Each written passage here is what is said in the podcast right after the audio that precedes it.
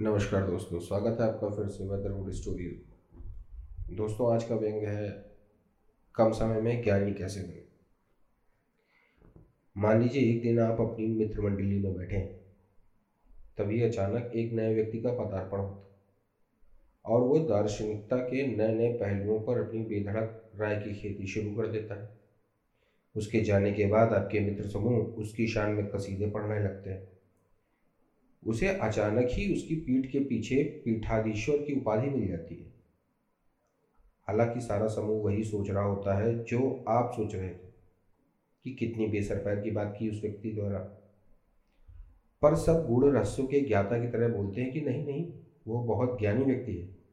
जैसा कि आपने भी बोलना शुरू कर दिया है।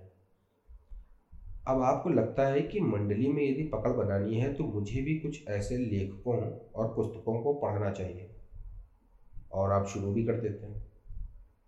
अब आपकी रुचि तो भड़ाइती में है, दर्शन शास्त्र में नहीं।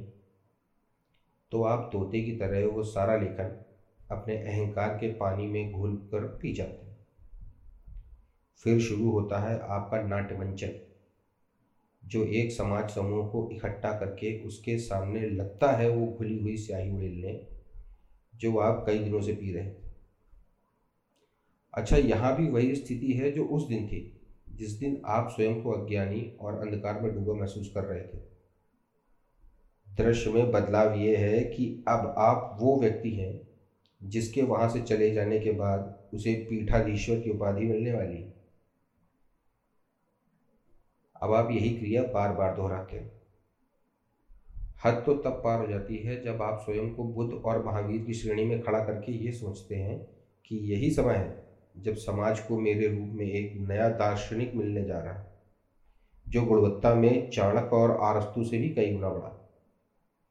समय की दरकार और दार्शनिकता की कसौटी ये कहती है कि मुझे भी अपने विचारों का पुलिंदा जोड़ना चाहिए।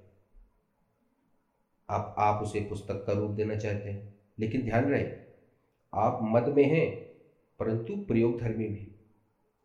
आपको पता है कि यूँ अपने नाम से कोई भी दस्तावेज़ को जनमानस में प्रसिद्ध कर पाना लगभग असंभव है।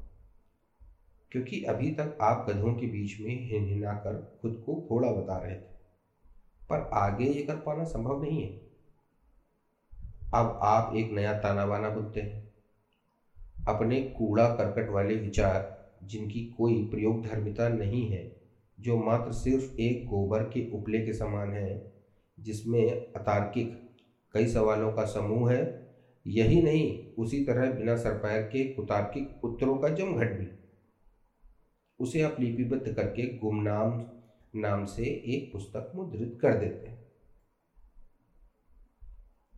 और जिस भी समाज समूह के आप निवासी हैं, उस समाज के नस पर अपने अंगूठे को दबाने के लिए बहुसंख्यक धर्म के अनुयायियों के किसी बहुत सम्मोहक देवता को चुनते हैं और लोगों को ये विश्वास दिलाते हैं कि आपकी पुस्तक में जो सब कुछ लिखा है, वो उसी देवता ने किसी समूह विशेष को ये ज्ञान दिया।